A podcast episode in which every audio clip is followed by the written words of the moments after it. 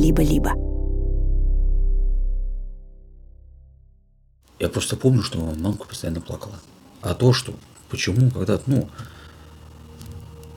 плакала, бывало, да, то что. А я как маленький, я не понимал этого еще. Мама рассказывала, шла с работы, и машина стояла. Говорит, выбежал с подъезда какой-то мальчик.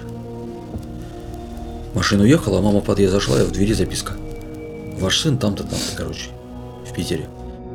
До самой смерти она всегда думала, что может быть он жив.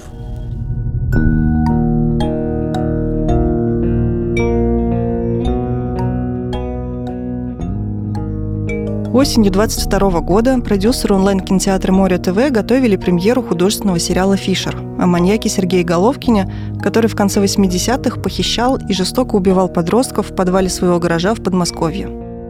Продюсеры обратились в студию «Либо-либо» и рассказали, что у них есть записи допросов Головкина, контакты следователей, которые его поймали, и еще куча материалов, из которых можно сделать документальный подкаст – Вообще у многих уважающих себя сериалов есть подкасты, скажем, подкаст «Чернобыль» об одноименном сериале HBO. Вот чего-то подобного хотели и от нас. А еще, рассказали они, нам на почту написал какой-то мужчина, у которого брат погиб от рук Фишера. Но мы с ним не разговаривали. Поговорить с этим мужчиной решила я. Меня зовут Аня Карпова. Я журналистка и сценаристка документальных проектов – и это мой новый нарративный подкаст, который называется «Основано на реальных событиях». Мы сделали его в студии «Либо-либо». Мужчину, который написал письмо о том, что его брата убил Сергей Головкин, зовут Алексей Захаренков. Встречи с ним я ждала несколько месяцев. Алексей живет в Калужской области, работает на двух работах, воспитывает трех детей и постоянно занят. Но этого разговора стоило дождаться.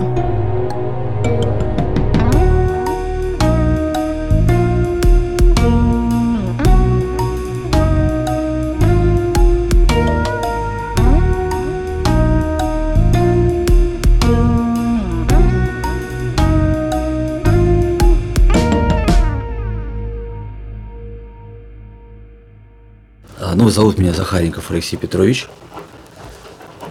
Возраст 38 лет. Работаю в техцентре. Семья, женат, трое детей, старший 15, младший 5 и мальчик средний 11 лет. Все школьники и дошкольник. Супруга домохозяйка в данный момент у нас. Вот. Вы рассказывали вашим детям о том, что случилось в вашей семье да, 11 лет назад? все знают, все знают, да. После знакомства с Алексеем мне стало понятно, что этот подкаст будет не о маньяке, а о людях и историях, которые обычно остаются за кадром классического трукрайма, о семье, в которой ребенок погиб от рук серийного убийцы, о людях, которые на основе этих событий делают развлекательный контент, и о тех, кто потом смотрит фильмы и слушает подкасты о серийных убийцах и маньяках, добровольно погружаясь в страх и ужас, который произошел в жизни обычных людей. В общем, основано на реальных событиях — это история о нас с вами —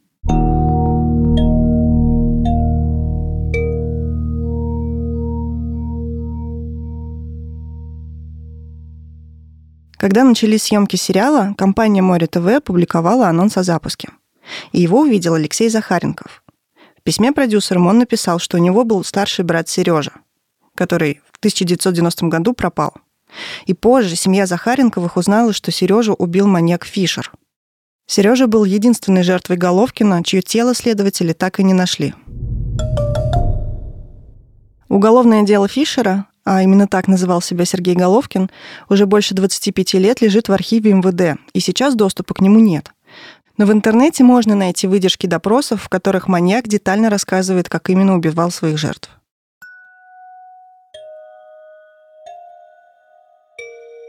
Когда Головкин похитил и убил Сережу, Алексею, младшему брату Сережи, было 6 лет. И это событие перевернуло жизнь его семьи, повлияло на взросление Алексея, а позже и на отношения с собственными детьми. В семье Алексея говорить о гибели брата было не запрещено, но при этом всегда была какая-то недосказанность. Вполне понятная, потому что Фишер был одним из самых жестоких серийных убийц. И подробности того, как именно Сережа был убит, в семье Алексея никто не обсуждал. Мама Алексея, Вера Иосифовна, умерла в 2018 году. Юридически только у нее была возможность получить материалы архивного дела, потому что потерпевшей была признана именно она – И после смерти матери Алексей потерял последнюю возможность узнать, где именно погиб Сережа и что стало с телом брата. А теперь представьте, через 30 лет увидеть новость, что маньяку, который убил члена твоей семьи, посвящен художественный сериал. Можно предположить, что письмо Алексея продюсерам сериала заканчивалось требованием немедленно остановить съемки и не делать развлекательный контент из чужого горя. Но в письме этого не было. Расскажите, почему вы написали продюсерам Море ТВ и э, ну, что вы хотели? Вы же хотели узнать что-то про Сережу. Да, я хотел именно узнать, э, где вот, ну, ну, говорили, что там типа общая могила какая-то была. Это, наверное, про этот гараж говорили. Вы хотели узнать где это? Где гараж, да, вот это где-то. Ну, я не знал, что это гараж был. Маме говорили, что где-то есть место, где там он то ли захоронил всех, то ли он убивал. Вот если бы я знал бы, что вот есть такое, правда, вот место, я бы, ну, дай богу, машину сделать. Да, всей семьи бы, да, мы поехали, просто положили бы цветы, как скажем. Ну, чтобы уже знать просто, да. Всегда. Мама всегда, да, вот это хотела. Вот у нее всегда была вот эта мечта. Этот разговор я записала дома у Алексея и его жены Алены. Для этого мне пришлось поехать в Калужскую область. Балабаново-1, где они живут, это бывший закрытый военный городок. Вокруг густой лес, бесконечные заборы и всего три улицы.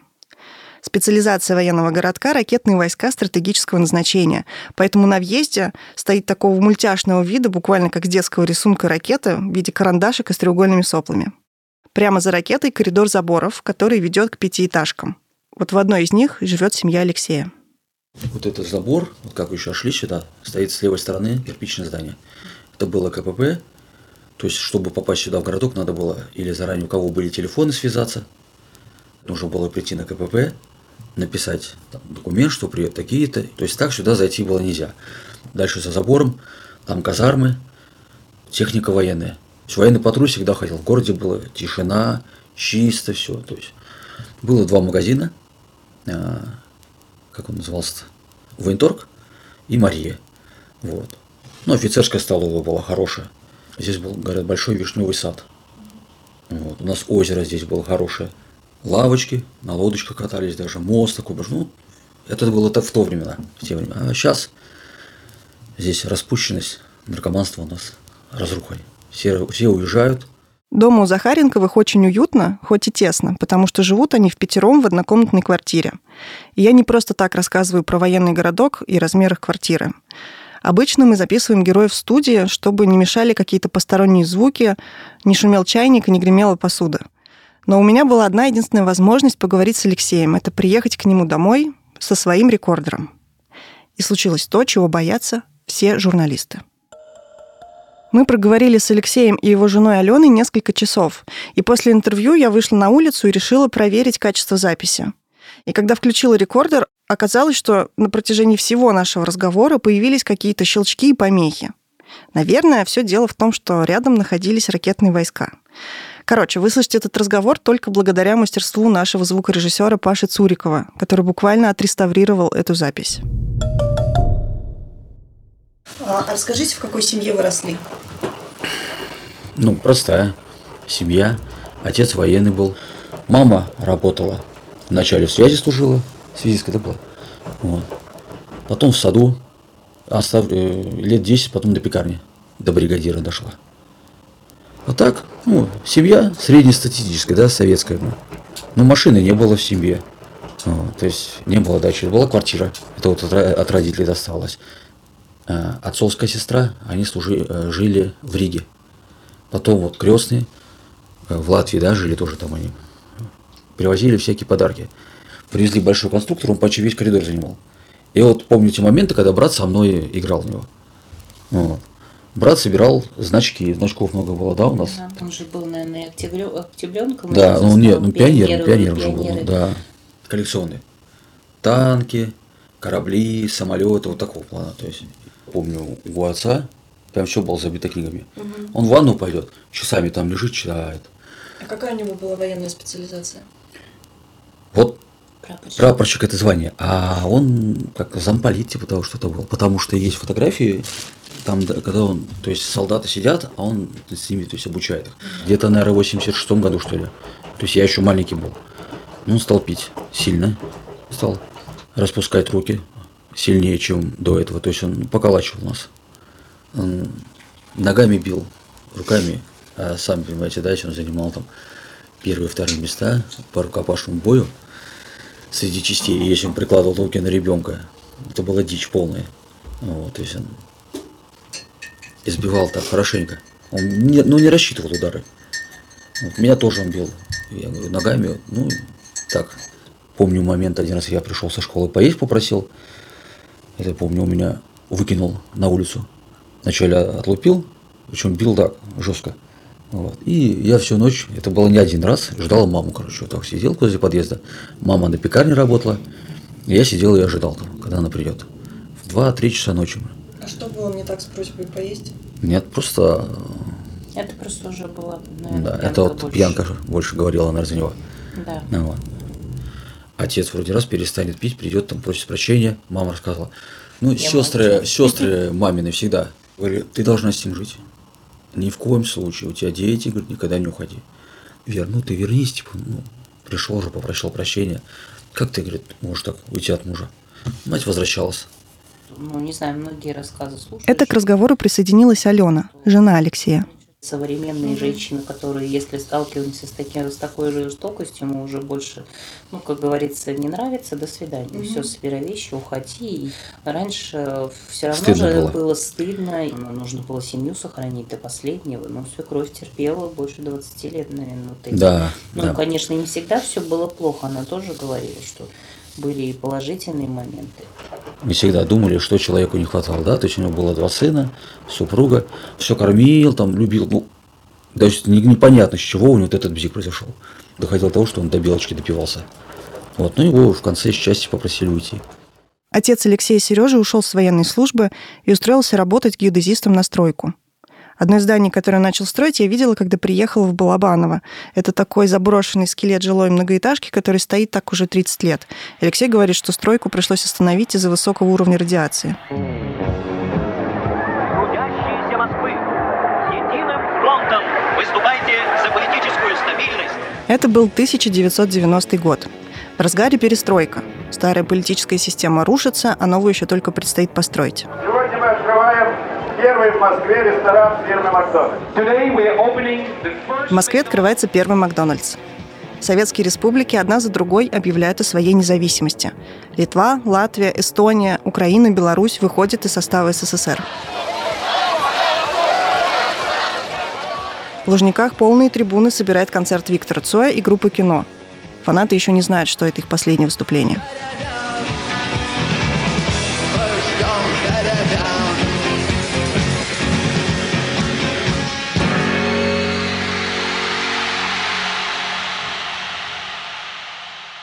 Начинается лето и беззаботные школьные каникулы. У меня отец, мама, брат. Они все родились в июне. А вы помните, как прошел э, день рождения Сережи? Мама только рассказывала про него. Вот мама уже подарила ему часы с, э, как это называется, С гравировкой. с гравировкой. На часах часы были эти, электроника, что ли, назывались они. Вот. И на- вот как раз она ему подарила в это день рождения. И тогда же еще сказали, что нельзя было дарить. Часы нужно было, ну, то есть, ну, не дарятся они, типа. Вот. А, Что за гравировка была на часах? ну, то, что там да, любимому Сережу, сыну такое, что-то мама рассказывала, вот, на 15-летие, вот это. У Алексея осталась единственная совместная фотография с мамой и братом. Фрагмент этой фотографии вы можете видеть на обложке подкаста. Слева от Алексея сидит Вера Иосифовна. Сзади Сережа, на его руке те самые часики. Фото сделано за несколько недель до исчезновения. Ну и как произошло, вообще с братом ситуация. Он всю жизнь, все, каждое лето проводил у бабушки, вот здесь у нас это Ермольна, деревня, помогал им, бабки с дедом у них там коровы были свои. Получилось так, что какой-то, значит, мама рассказывала, не знаю, почему так произошло, приехала сестра с Липецка у нее, а там две, то есть мамина сестра приехала, а там, получается, две дочери, ну, наши сестры. И подошла бабушка, что ли, или дед, и типа говорят, Сереж, типа говорит, давай ты, говорит, не будешь оставаться сегодня. Пойдешь, говорит, домой. Ну, вы типа, вы все-таки, говорит, там же девочки приехали. Ну, и мама рассказала, что он сильно обиделся за это, да, тогда, говорит, и он, говорит, собрался, пришел домой, Мы здесь через поле ходили всегда, тут минут 20. Он, говорит, прибежал домой, сказал, говорит, я, говорит, никогда больше туда, говорит, не пойду. Ни к бабушке, ни к дедушке, я, говорит, их, типа, говорит, ну, ну, он обиделся на них. Ну, тут как раз что-то вот и получилось, мама рассказывала, отец, что ли, меня, ну, через какой-то, он его избил. И брат ушел. Он собрал вещи, мама, по-моему, на работе была, что ли, я понимаю. Он собрал вещи и уехал. А из-за чего случился конфликт с отцом, непонятно. Ну, непонятно, ничего, вообще не... Одна кто-то из соседей только рассказывала, что говорит, шла, а отец бил в подъезде как раз брата. После ссоры с отцом Сережа ушел из дома. Это происходило не в первый раз. Обычно он уходил к бабушке с дедушкой, но так как они только что поругались, Сережа решил поехать во Власиху, к своим тете и дяде, Светлане и Леониду. Власиха – это тоже закрытый поселок. Он находится в Подмосковье рядом с городом Одинцово. Поэтому Сережа позвонил тете и заранее предупредил ее о приезде, чтобы его пустили через КПП. Поздно вечером Светлана позвонила родителям Сережи и сказала, что он до сих пор не приехал.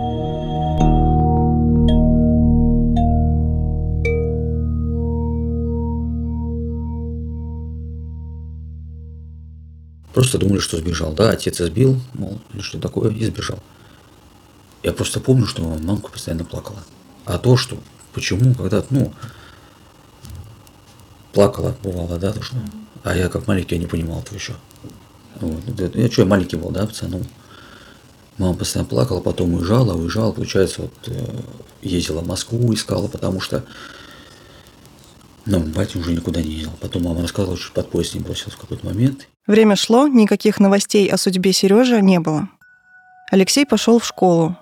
Вещи Сережи в их общей комнате стали незаметно исчезать. Последним пропало полотно с коллекцией значков, которое висело у них на двери. Отец продолжал пить. Вера Иосифовна ждала возвращения старшего сына и стала строже следить за младшим. Один раз, второй раз пришел э, затемно, и мама меня отходила ремнем отцовским, ну, такой хороший, за то, что после школы пошли гулять, отходила меня так, что я до сих пор помню. Вот. И вот эти правила, да, они потом долго действовали, что приходить засветло, короче, до темноты. То, что я стал после школы гулять, ходить в лес у нас здесь, мама потом быстро отучила меня. Потому что даже один раз тоже ходила по всему городку, бегала, искала и пропал. Ну, пропал как в лесу, гуляли. Мама рассказывала, шла с работы, и машина стояла. Говорит, выбежал с подъезда какой-то мальчик. Машина уехала, а мама в подъезд зашла, и в двери записка. Ваш сын там-то, там-то, короче, в Питере. Мама Алексея тут же поехала в Санкт-Петербург, но записка оказалась чьей-то жестокой шуткой. По адресу на бумажке была то ли коммуналка, то ли бордель, и ничего о пропавшем мальчике из Калужской области там, конечно, никто не знал. Мама Сережи Алексея вернулась домой и продолжила поиски сына. Потом, я помню, вот ездили по бабкам всяким.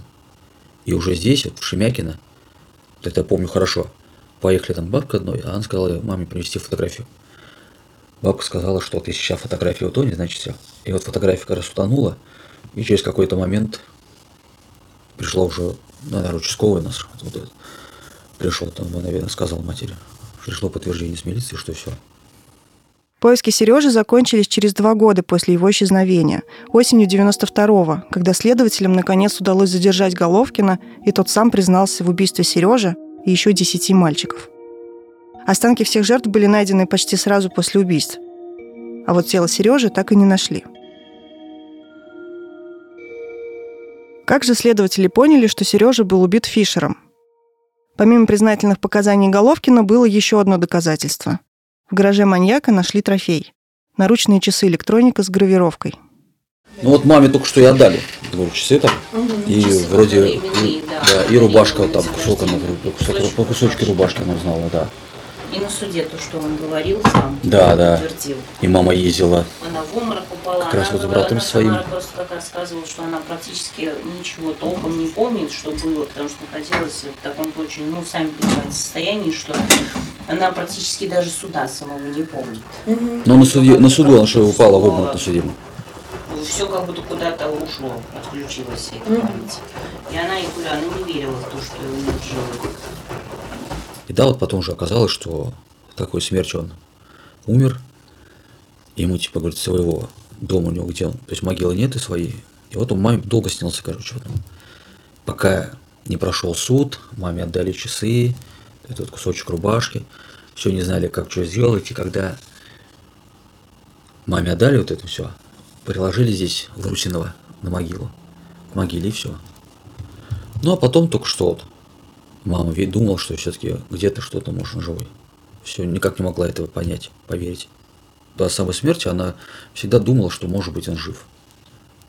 То есть тяжело было поверить, да, часы это часы, вот.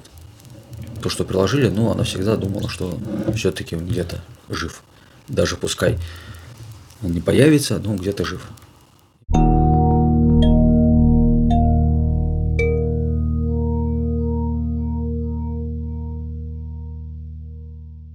Классический true crime всегда построен вокруг преступника и его злодеяний. Почему-то залезть в голову убийцы интереснее, чем увидеть события глазами жертв. И почему-то за кадром остаются люди, которые пережили опыт утраты и несут его всю жизнь. Я часто работаю с историями о людях, для которых убийство, насилие и жестокость – это осознанный выбор и часть их жизни. Например, вместе со студией «Амурские волны» я сделала документальный сериал «Это реальная история» о современных преступлениях в России. От приморских партизан и зимней вишни до расследования о сексуализированном насилии над воспитанниками детского дома в Санкт-Петербурге – эти фильмы собрали на Ютубе десятки миллионов просмотров. Как автор, я знаю, что я ищу в этих историях. Мне хочется понять природу зла, на который способен человек, и найти его начало. Это как в фильме «Шесть демонов Эмили Роуз». Прежде чем изгнать демона, нужно назвать его по имени. Но парадоксальным образом, как зрительница, я далеко не фанатка Трукрайма. И в свободное время документалкам о маньяках я предпочитаю просмотр аниме про ниндзя, демонов и всякую нечисть. Выдуманные истории мне смотреть намного легче, чем те, что произошли в реальности. У меня до сих пор нет убедительного ответа, почему миллионы зрителей смотрят фильмы и слушают подкасты, в которых одни люди убивают других. Почему аудитория хочет знать подробности этих убийств. И каково тем, кто пережил страшные события и видит, что их личные трагедии становятся востребованным контентом – фильмами, подкастами и сериалами. В общем, этому исследованию и посвящен сезон подкаста, основанный на реальных событиях, которые вы сейчас слушаете.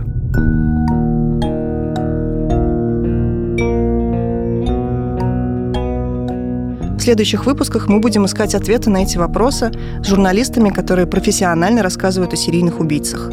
Расскажем реальную историю маньяка Головкина и обсудим с создателями сериала «Фишер», во что она превратилась. А еще выясним, насколько здорово увлечение true crime ом, зачем мы его делаем, смотрим и слушаем. Кстати, этот эпизод мы в итоге сделали сами, без участия платформы more.tv. На сотрудничество со студией «Либо-либо» они не решились. Но когда мы узнали историю Алексея Захаренкова, мы уже не могли ее не рассказать. Меня зовут Аня Карпова. До встречи в следующем выпуске. Этот выпуск создан в студии подкастов «Либо-либо» и появился на свет благодаря редакторке Насте Красильниковой, продюсеркам Гульнаре Делекторской и Лике Кремер, звукорежиссеру Паше Цурикову и композитору Ильдару Фатахову. Обложку подкаста нарисовала художница Алина Глушанок. Большое им всем спасибо за участие и поддержку.